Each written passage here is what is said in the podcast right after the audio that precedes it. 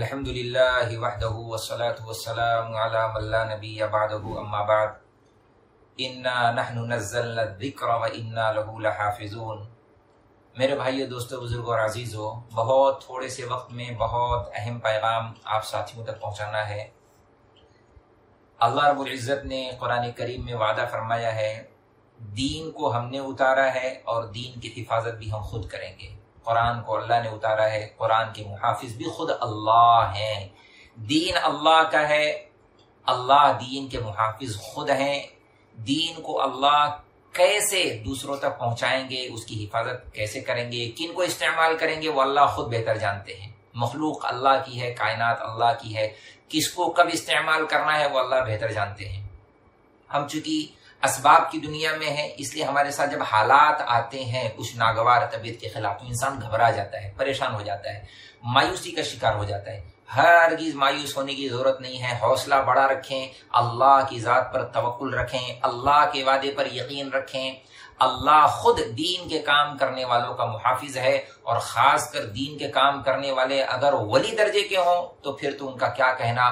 اللہ کا ولی، اللہ کا دوست، اللہ اسے کتنا عزیز رکھتے ہیں، کتنا چاہتے ہیں، وہ اللہ ہی بہتر جانتے ہیں۔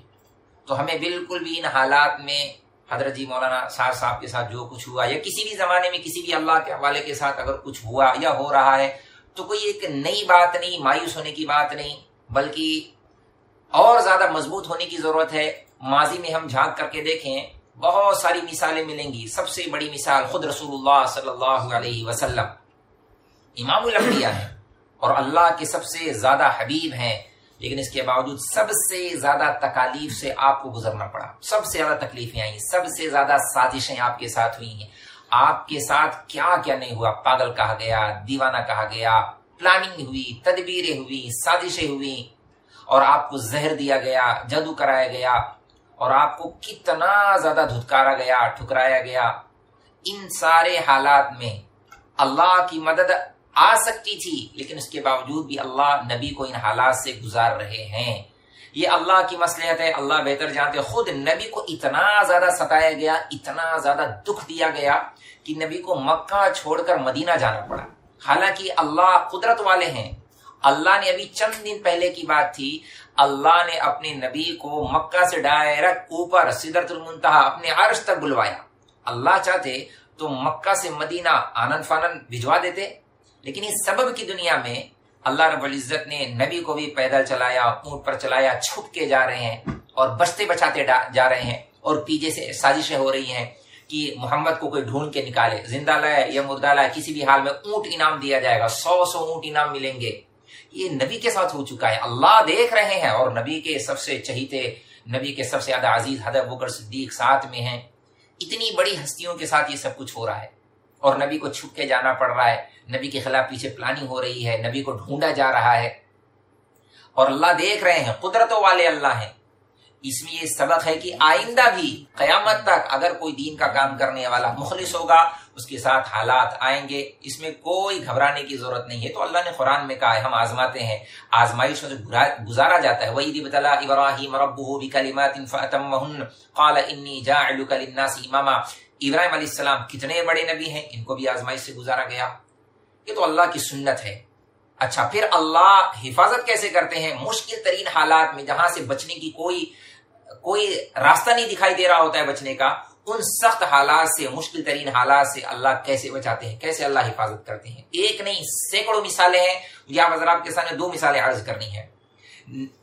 اللہ کے بعد سب سے بڑی ہستی، سب سے زیادہ طاقتور، سب سے زیادہ شان والے، کمال والے حضرت محمد رسول اللہ صلی اللہ علیہ وسلم غار کے اندر صدیق اکبر رضی اللہ تعالیٰ کے ساتھ چھپے ہوئے ہیں، اور دشمن غار کے دہانے پر آ گیا، اور نبی کی حفاظت کا مسئلہ ہے۔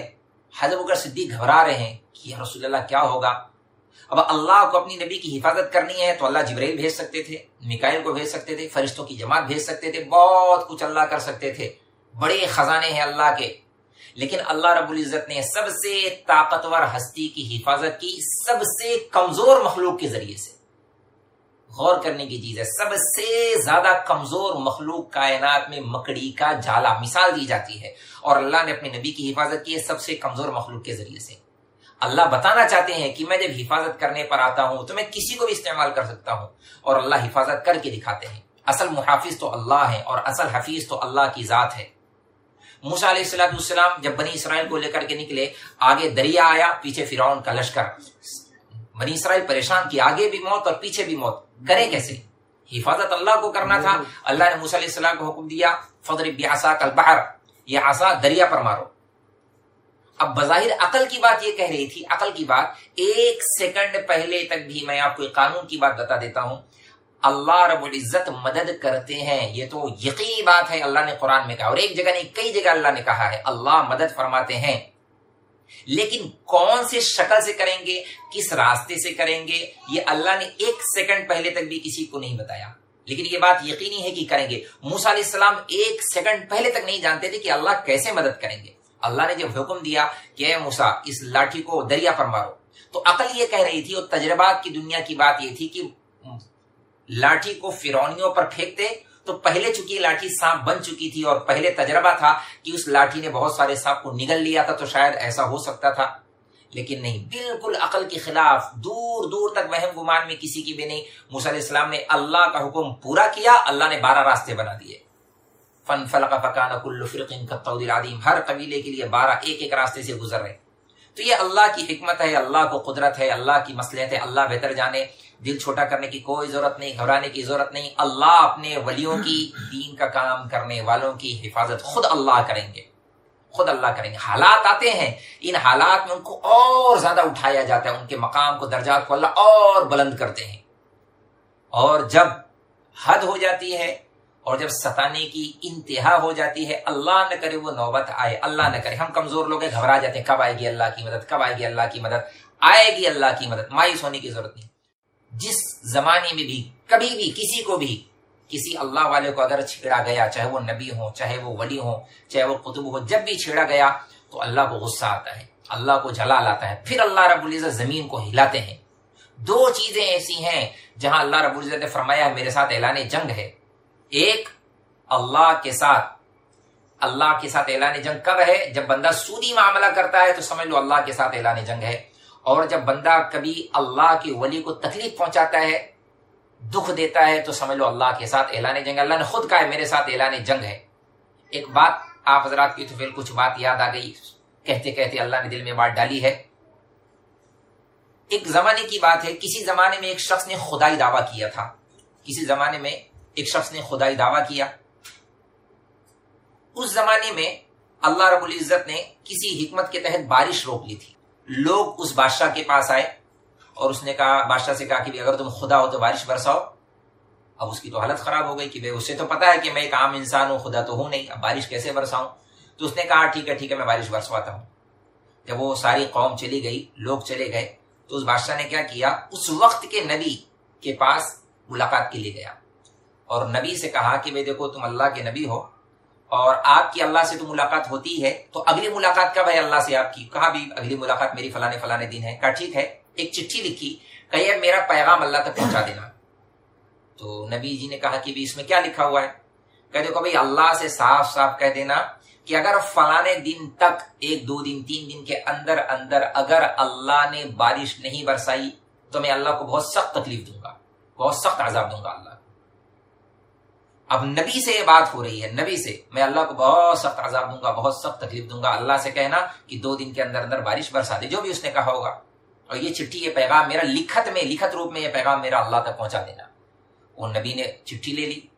بہرحال جب نبی کی ملاقات ہوئی اللہ سے، اللہ نے بات چیت کی، نبی کے ذہن میں نہیں تھا، جب نبی جانے لگے تو اللہ نے خود سامنے سے یاد دلایا، او نبی جی کسی کا کوئی پیغام تو نہیں تھا؟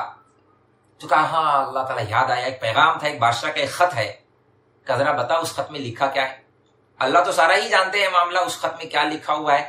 اب نبی بھی تھوڑا گھبرا رہے ہیں کہ کہیں تو کیسے کہیں، تو کہا نہیں بتاؤ اس میں لکھا کیا ہے۔ اللہ رب العزت کے سامنے نبی خط پڑھ رہے ہیں کہ اس میں یہ لکھا ہوا ہے کہ اگر فلانے دن تک اللہ نے بارش نہیں برسائی تو میں اللہ کو بہت سخت عذاب دوں گا، بہت سخت تکلیف دوں گا۔ اب بتاؤ اللہ کو کیا کرنا چاہیے تھا، اللہ کو کیا کرنا چاہیے تھا؟ اللہ رب العزت چاہتے تو وہ اگلی سانس نہیں لے پاتا، زمین فوراً دھس جاتا۔ اللہ رب العزت نے اگلے ہی دیکھا ٹھیک ہے تم جاؤ، نبی کو بھیجا اور نبی کے پہنچنے سے پہلے پہلے بارش برسوا دی. لیکن یہ بات کہی تھی کہ جا کے اس سے پوچھنا تو صحیح، اس سے پوچھنا نبی جی اگر میں بارش نہ برساتا تو تم نے اللہ کو عذاب دینے یا اللہ کو تکلیف دینے کے لیے کیا سوچا ہوا تھا، تم کیسے اللہ کو تکلیف دیتے؟ اللہ نے بارش برسا دی، اللہ چاہتے، اللہ کو کیا ضرورت تھی بارش برسانے کی، لیکن اللہ نے بارش برسائی، کوئی ضرورت نہیں تھی. میں تو بیٹوں کو کہہ بھی نہیں پا رہا ہوں، بڑی عجیب سی بات ہے. اللہ اللہ ہے، اللہ تو اللہ ہے، سبحان اللہ، بڑی قدرتوں والے اللہ ہے. بارش برس گئی، بادشاہ بھی خوش، لوگ بھی خوش، قوم بھی خوش.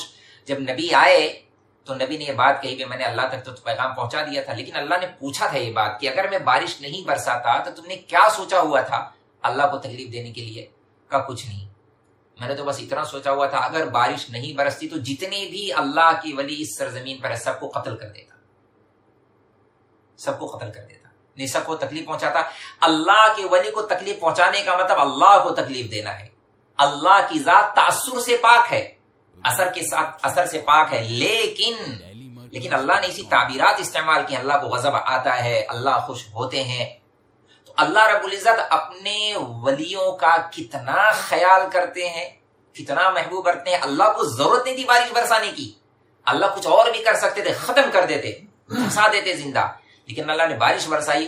اس بادشاہ نے توبہ کر لی اور کلمہ پڑھ لیا، توبہ کر لی اور کلمہ پڑھ لیا کہ نہیں نہیں، جو خدا اپنے نیک بندوں کی اتنی رعایت کرتا ہو وہ خدا واقعی خدا کہلانے کے لائق ہے. وہ چاہتا تو مجھے زمین میں دھسا دیتا. تو آپ خود سوچیں، اس وقت میں میرے دل کے اعتبار سے، اس وقت میں میرے اپنے مطالعے کے اعتبار سے، میرے تجربے میں، بہت چھوٹی سی عمر رکھتا ہوں، شاید سب کو یہ باتیں ہضم نہ ہوگی، لیکن میں جانتا ہوں حضرت جی مولانا سعد صاحب امیر عالم شیخ الحدیث ولی کامل اللہ، ارے خان والے صدیق ہیں، ابو بکر کی دعاؤں کا نتیجہ ہے رضی اللہ تعالیٰ عنہ. ان کی نسل ہے صدیق اکبر رضی اللہ تعالیٰ، ان کا خاندان ہے، ان کی دعاؤں کا ثمرہ ہے. حضرت جی مولانا الیاس رحمۃ اللہ علیہ کی دعاؤں کا ثمرہ ہے. اتنی کمزور دعا تو نہیں ہوگی یار غار کی. اللہ کے ولی ہے اس زمانے کے، اگر کسی نے چھیڑا ہے تو خود اللہ کے ساتھ اس نے اعلان جنگ کی ہے. کوئی بات نہیں، ہمیں پریشان ہونے کی ضرورت نہیں، اللہ خود نمٹنے کے لیے کافی. ہم کسی کے لیے بد دعا نہیں کرتے، ہم تو سب کے لیے خیر کی دعا کریں گے. لیکن اتنی بات سمجھ لیں، ہم ساتھیوں کو کیا کہنا ہے، کیا کرنا ہے، صبر سے کام لینا ہے. انشاءاللہ اللہ رب العزت ہم سب کو عمل کرنے کی توفیق عطا فرمائے. وما علینا الا البلاغ.